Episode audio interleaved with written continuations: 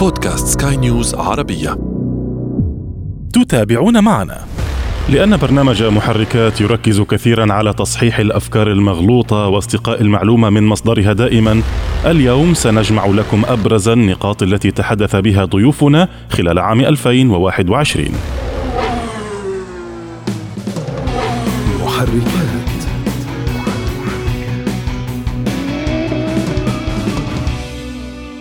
أهلا بكم مرة أخرى، أنا أشرف فارس وأصحابكم في هذه الحلقة من محركات. إنها الحلقة رقم 81 من عمر هذا البرنامج، وهي الحلقة التي نختم بها عام 2021. 81 حلقة تحدثنا فيها عن الكثير من الموضوعات الفنية أو الميكانيكية والأخلاقية والتوعوية بهدف نشر ثقافة المركبات، فكلنا نتعلم وسنبقى كذلك، لأن أي شخص معرض لأن يجد نفسه يوما ما في موقف لا يحسد عليه.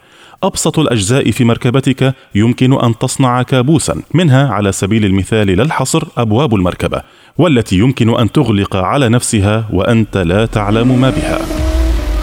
بعض السيارات الحديثة صار فيها نظام أنت تقدر تقفل السيارة هي وشغالة أو هي على وضع الجير، إذا حطيت باركينج تفتح، إذا حطيت على الدرايفينج تقفل. فهذا السبب أكثر الأسباب هي الشائعة، هاي نزلت في أغلب السيارات الياباني والأمريكي، أنه لما أمشي أنا فجأة تقفل السيارة، هي هيك السيارة هي هيك مخصصة أوتوماتيكيا تغلق اوتوماتيكيا. نعم، في بعض الناس تيجي نلغي لها اياها، هي عمليه برمجه تيجي ترجعها بعدين، واحيانا بيكون في طفل صغير ممكن قفل ولا شيء، او انت ايدك ما حسيت عليها انت ونازل قفلت السياره ومشغول بالتليفون ومشغول بعجقه السير وهالامور هاي. بس انا بنوه على جميع المستمعين بالنسبه للسيارات السمارت انهم يحطوا المفتاح بجيبتهم، ما يحطوه بقلب السياره لما يطلع، بالاخص السمارت كي. قول هذاك مو مشكلة، يعني ما بقدر يحطه لأنه لازم يشغل سيارته. فالسمارت كي أصلا هم عملوا الوكالات ريحوا العميل مشان أنه ما يشيل المفتاح من جيبته، يخليه على طول في جيبته. طيب، هذا في حال كان المفتاح بالريموت كنترول. الكمبيوتر، متى يكون هناك دور للكمبيوتر في إيقاف تشغيل الأبواب وإيقاف تشغيل السيارة؟ في العموم في البلاد الحارة يصير احتباس حراري داخل السيارة، يعني إذا برا السيارة درجة حرارة 40 راح تكون جوا 60. فالكمبيوتر فيه أجهزة بيانات القطع الإلكترونية، فممكن إنه تتأثر هاي القطع عن يوم ويومين وثلاث وأشهر وسنة، فتصير في خربطة في هالأشياء هاي، إنه تقفل السيارة أنت نزلت، لأنه هو عبارة المفتاح السمارت كي هو عبارة عن إيريالات، انت لما تكون داخل السياره بيتعرف عليها وبتشتغل السياره. انت بتلاحظ لما تبعد المفتاح عن السياره تيجي تكبس الكبسه ما تشتغل السياره، تمام؟ فهذا اللي عم بيصير، انه بتدخل انت السياره وطلعت منها وفجاه ما تعرف المفتاح على السياره قفلت السياره. فهذا هو السبب اللي عم بيصير، اللي هو الأنتينة بالعربي. كل عاشق للسرعه فكر او حاول او ربما قام بالفعل بتعديل مركبته بطريقه او باخرى، إما شكلاً أو مضموناً. التعديل الخارجي سهل، أما الداخلي فهنا يكمن السهل الممتنع. فهناك أصول لهذه اللعبة، وهناك مختصون حقيقيون يعملون بعلم وحسابات يجب أن تحسبها أنت جيداً، وأن لا تتفاجأ بالتكلفة الحقيقية للتعديل المناسب، وذلك لكي لا تخسر أموالك ومركبتك ولا قدر الله أكثر من ذلك. من أحد أهم عيوب التيربو، طبعاً نحن نعرف أن التيربو هو شاحن توربيني، هو بضغط الهواء إلى المحرك بكمية كبيرة، مقابل هذا الهواء في بنزين وفي انفجار عالي، يعني في تولد حرارة عالية جدا أكثر من الحرارة الطبيعية للمحركات العادية يعني. فأحد أهم عيوبه اللي هي زيادة درجة حرارة المحرك بصورة كبيرة. كونه اعتمادك للتيربو على دوران المحرك على عدد لفات الدوران، يعني لفات دوران المحرك الRPM. نعم، فهو كل ما يرفع الRPM بزيد، خلينا نحكي تسارع التيربو وشحن التيربو بزيد، فهون بزيد دوران المحرك بشكل كبير وشكل سريع، مما يؤدي إلى رفع درجة حرارته. وهذه اللفات العالية جدا كمان بتؤدي إلى زيادة احتكاك، تقليل عمر المحرك على المدى البعيد طبعا. نعم. في كمان محرك مزود بالتيربو بيحتاج إلى ضخ كمية زيت عالية شوي أعلى من العادي عشان يساعد في تبريد هذا المحرك ويساعد على انتشار اللزوجة في أجزاء المحرك بشكل أكبر من المحرك العادي. يعني طبعا احنا بنحكي عن مثلا الزيت طبعا لازم يكون للمحركات هاي حسب الشركه الموصيه، او اذا كان تعديل من قبل اشخاص يعني، او لازم يكون نوعيه زيت تكون نوعيه ممتازه، يعني مش لا يستهين بنوعيه الزيت او نوعيه حتى فلتر الزيت. تمام. طيب خلينا مسكينها نقطه نقطه، احفظ حيثما وقفت وساعود اليك. نعم. النقطة الأولى التي ذكرتها ارتفاع حرارة المحرك، كيف نعم. تتغلبون على هذه النقطة؟ أنت تقوم بتعديل المركبات وتقوم بإضافة التربو إلى المحركات، كيف تقومون بالتغلب على مشكلة الحرارة؟ هسه مشكلة الحرارة أول إشي ممكن إضافة روديتر أكبر من الطبيعي أو من الستاندرد للسيارة، إضافة خلينا نحكي مراوح للتبريد، في مراوح معدلة موجودة في الأسواق يعني صارت تكون موجودة يعني. هل تركب المروحة بسهولة؟ ألا يفترض أن يكون لها مكان واسع وكبير؟ طبعا هي هاي خلينا نحكي احنا عن السيارات اللي بنعدلها احنا، هاي بتسوالها قواعد، بتسوالها طريقة معينة انها تركب على الروديتر مباشرة، لها طريقة معينة. وطبعا من ناحية في لها شغل خطوط الكهرباء وشغلات هاي، يعني هاي شغلة ثانية. وبنحكي كمان يفضل طبعا محرك التيربو انه يكون مزود بمبرد زيت، مبرد زيت خارجي عشان يساعد على تبريد الزيت، عشان تظل لزوجة الزيت عالية. أي نعم، هذه نقطة مهمة. طيب هذه القطع التي تقومون بتركيبها، المروحة المختصة ومبرد الزيت، هذه يتم الحصول عليها من نفس المصدر الذي يتم شراء التربو منه، أم هي قطع متفرقة يتم استيرادها، أم هي متواجدة في الأسواق المحلية في كل بلد؟ كيف تحصلون عليها؟ لا هي ممكن تكون لها شركات معينة، في شركات مثلا بتبيع كت تيربو كامل من ضمن مثلا مروحة، أو في شركات لا، في شركات متخصصة في مراوح. طيب جيد. تحدثت أنت أيضا منذ قليل عن الحرارة بعد الحرارة الزائدة تحدثت عن تقليل العمر الافتراضي للمحرك، يعني يفترض بأن شركات تضيف التيربو بشكل افتراضي إلى محركات مركباتها المدنية، لكن في أي حالات يعني يمكن أن يكون التيربو مؤذيا ويقلل من العمر الافتراضي للمحرك؟ إذا كان ذلك مركب تركيب على مركبة غير مناسبة مثلا، إذا كان على محرك صغير، يعني ما هي الارتباطات المتعلقة بتقليل عمر المحرك مع التيربو؟ العمر المحرك هو يعني هو المحرك التيربو هو محرك يعني راح يكون سريع نوعا ما، فبيكون عليه ضغط دائم. العمر الافتراضي له عادة بيكون أقل من المحرك الستاندرد أو العادي اللي مش مزود بتيربو، وطبعا كل هذا بيرجع على حسب استخدام الشخص السائق اللي هو سائق المركبة وحسب عنايته فيها. يعني أنت مثلا عندك الزيت، إنك يعني تهتم بغيار الزيت أول بأول، مش شرط إنه نوصل للحد الأقصى باستخدام الزيت. مثلا التبريد مهم جدا، لازم يظل المحرك بدرجة حرارة طبيعية، ما يظلها درجة حرارة مرتفعة لأنه بتأثر عليه سلبي طبعا. بالإضافة إنه مثلا يعني بحكي لك أنا قبل شوي إنه السائق له دور اللي هي طريقة القيادة، خلينا نحكي لو حتى بظروف مناخية، يعني مثلا نعم. في مناطق حارة إذا بدك تستخدم السيارة بطريقة يعني خلينا نحكي دائما والله بدعس يعني بالمناطق الحارة طبعا راح تكون تأثيره أسرع من المناطق المعتدلة أو الباردة. نعم. فالعمر الافتراضي للمحرك المزود بتيربو عادة بيكون أقل، لكن الاهتمام فيه برفع من هذا العمر له، اللي هو من ناحية الزيت، البواجي باستمرار، تبريد الماء، الشغلات هاي الصيانة خلينا نحكي الدورية السريعة. برنامجنا يختص بأي محرك في أي مركبة كانت، سواء كانت تسير بأربع عجلات أم اثنتين أم حتى لا تسير على الأرض أصلا. تطرقنا غير مرة للدراجات النارية، والتي حتى وإن كانت أقل حجما من المركبات الاعتيادية وأقل قطعا، لكن ركوبها قد يكون متعة أكبر بكثير. وللحفاظ على هذه المتعة لابد من القيادة بمسؤولية أولا، وثانيا الحفاظ على الصحة الميكانيكية للدراجة النارية والعناية بها بشكل صحيح. هو جزء ميكانيكي، فالمشاكل بتبقى واحدة، إذا ما عملت لها صيانة في وقتها أكيد هتتعرض لمشكلة ما هتحصل في المستقبل، زي ما هتعملها في السيارة زي ما هتعملها في الموتوسيكل. ولكن الموتوسيكل شوية بيبقى حساس أكتر، لأنه المكونات بتاعته شوية بتبقى كومباكت، بتبقى صغيرة جدا، فالاحتكاك فيها بيبقى كتير جدا، والهالك فيها بيبقى أسرع من الأجزاء اللي بتبقى موجودة في السيارة. النوع الغالب في الموتوسيكلات هو النوع الجير العادي، إنك أنت تنقل السرعات بالجير العادي، فدي بتبقى محتاجة كل سنة إنك أنت تغير الكلاتش الخاص بالجير بتاعك. انواع الاوتوماتيك ديت مستحدثه واكيد بتحتاج صيانه بشكل طبعا مختلف عن الكلتشات، بس بتحتاج صيانه سنويا. برضه السي في تي موجود بس في السكوترز، وقلنا ان السكوترز ما بنستخدمهاش بشكل كبير في بلادنا، لكن لو اتكلمنا عن الاستخدام العادي للسكوترز هو اقل تكلفه بشكل كبير جدا من الموتوسيكلات الكبيره يعني. طيب عندما تقول بان السكوتر لا يحتمل المشي لمسافات طويله، يعني دعني نتحدث بشكل واقعي نوعا ما، لاي مسافه يمكن ان يحتمل السكوتر ان يتحرك؟ يعني هل يصلح ان يعمل السكوتر في توصيل الطلبات يوميا مثلا؟ هو يمشي مسافات طويله، يعني ممكن يمشي 1000 كيلو يوميا، لكن لمسافات متقطعه، يعني ممكن اعمل مثلا ب 100 كيلو واوقفه لفتره نص ساعه وبعدين اكمل 100 كيلو اخرى وهكذا، لأنه لا يتحمل الضغط الشديد على مسافات طويلة على الموتور الصغير 50 سي سي، وعليه حمل شخص وعليه حمل الموتور نفسه ووزن الهيكل بتاع الموتوسيكل نفسه، فما يقدرش يتحمل، الموتور بيخرب بسرعة، يعني لازم تجزأه شوية ويبرد شوية ولازم تتعامل معه بسياسة يعني. طيب بالنسبة للمشاكل الميكانيكية، ويعني ما هي أبرز المشكلات التي يمكن أن تظهر مع سائق الدراجة؟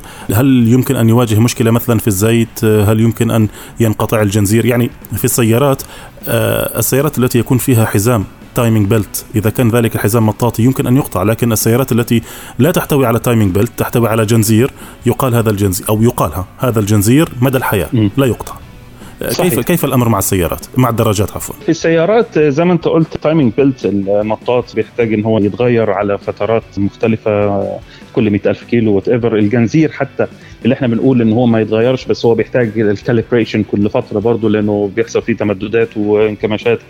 فنرجع للموتوسيكلات، في برضو نفس المشكلة في التايمينج بيلت، لازم كل فترة يتغير، ولكن تكلفة الصيانة هنا تبقى أعلى شوية، لأنه الأجزاء بتاعته بتبقى شوية مخصصة للأحجام الصغيرة للموتورات عشان تدي كفاءة عالية، فبالتالي الأجزاء بتبقى شوية أغلى.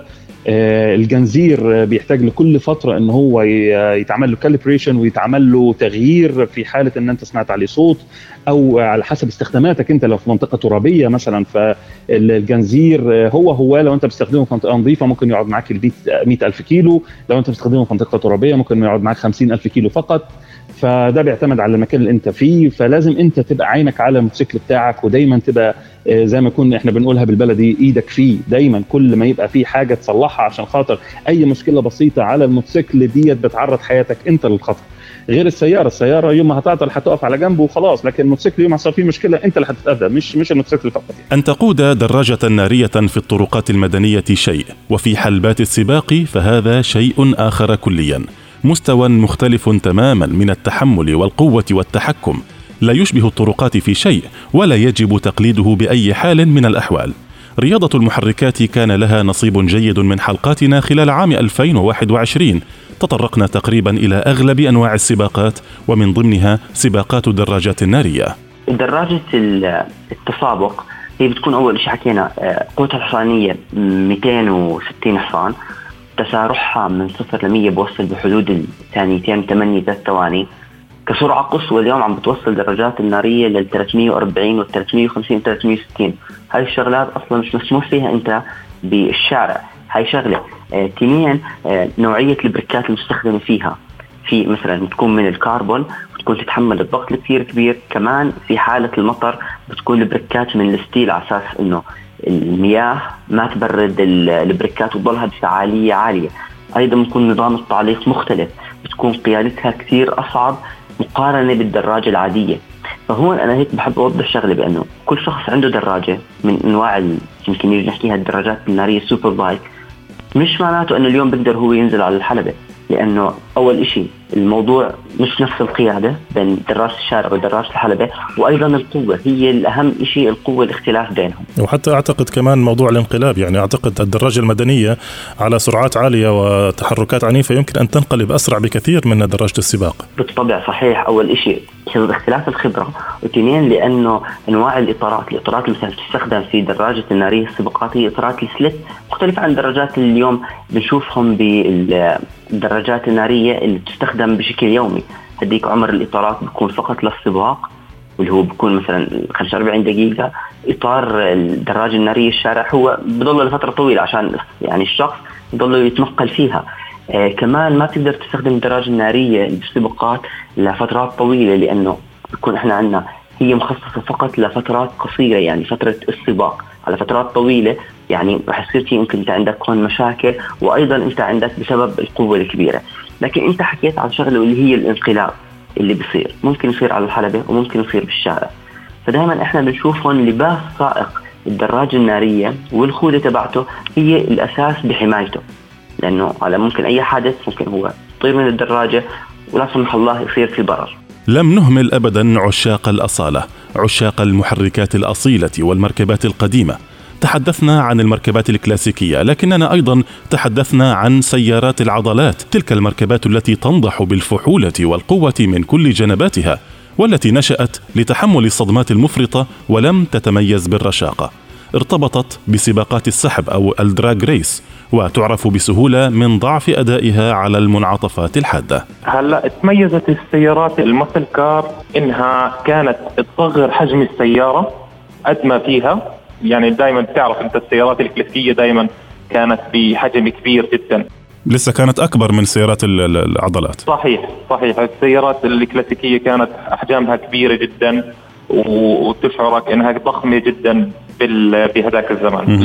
لما تخصصت بمجال سيارات العضلات صارت تحاول تصغر حجم السيارة وتحط عليها المحرك الكبير اللي هو 8 سلندر.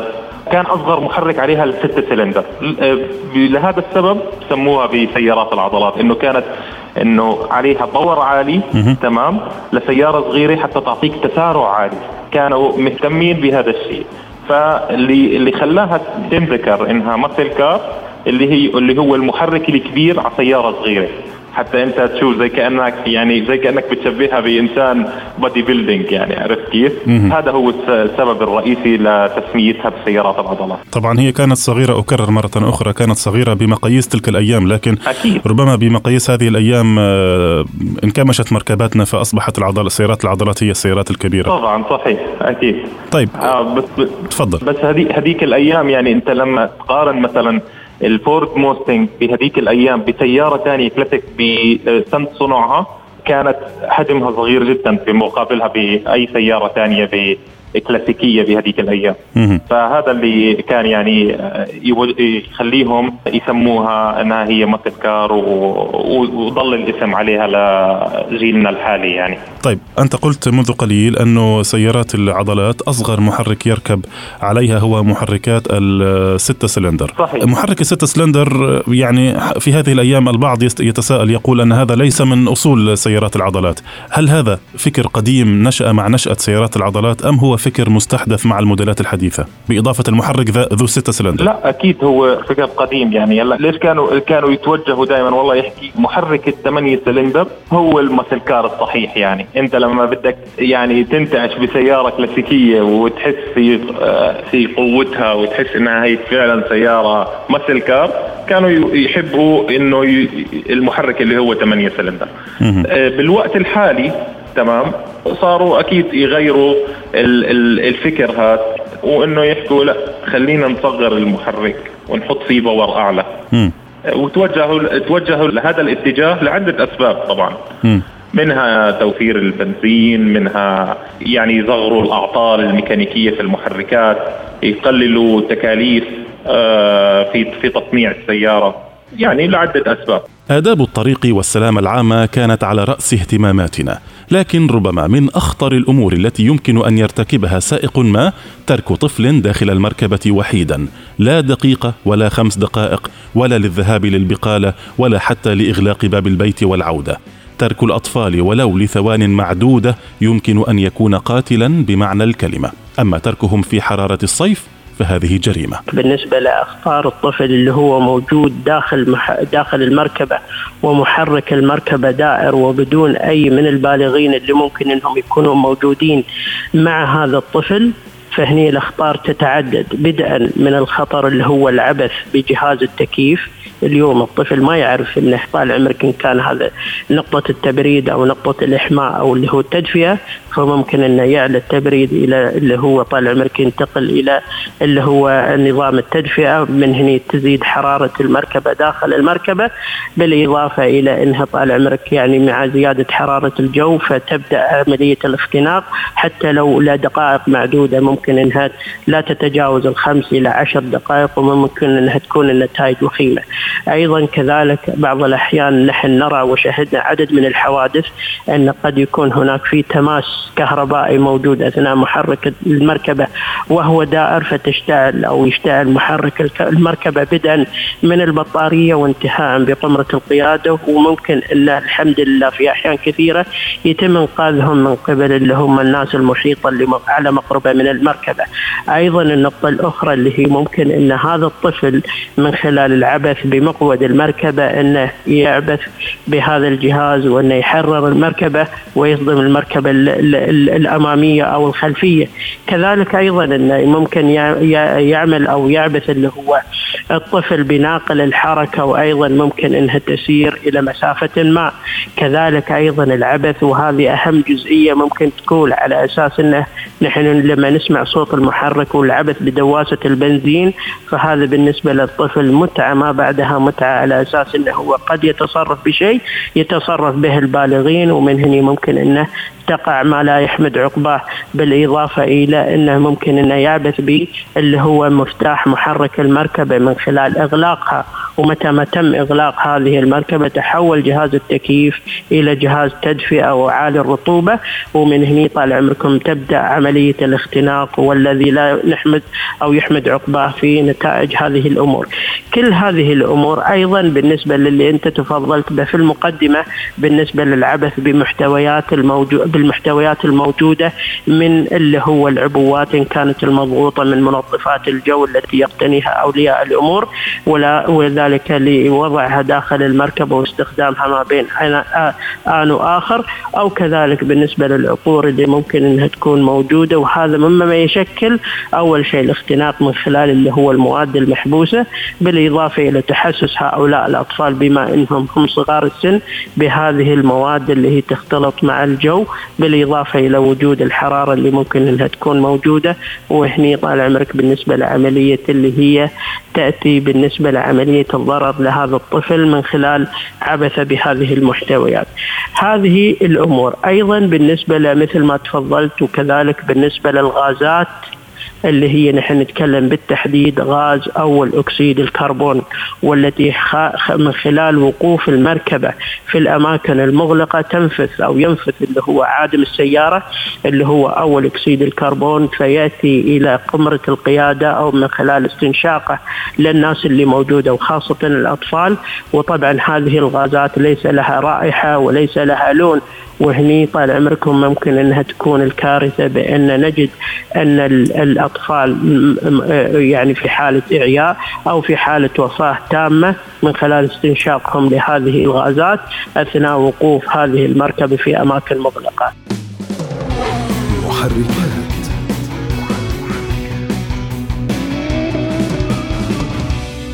وأخيرا مستمعينا، إذا حاز هذا البودكاست على استحسانكم يرجى منكم إعطائه التقييم المناسب، وإذا كانت لديكم أي تعليقات أو تحسينات دائما يسعدنا أن نستقبلها في رسائلكم إلينا عبر مختلف منصاتنا، وبإمكانكم تركها في التعليقات أسفل هذا البودكاست إذا كنتم تتابعوننا عبر منصة أبل أو منصة جوجل. في الإعداد والتقديم كنت معكم محدثكم أنا أشرف فارس.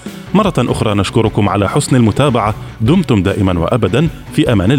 مع السلامة.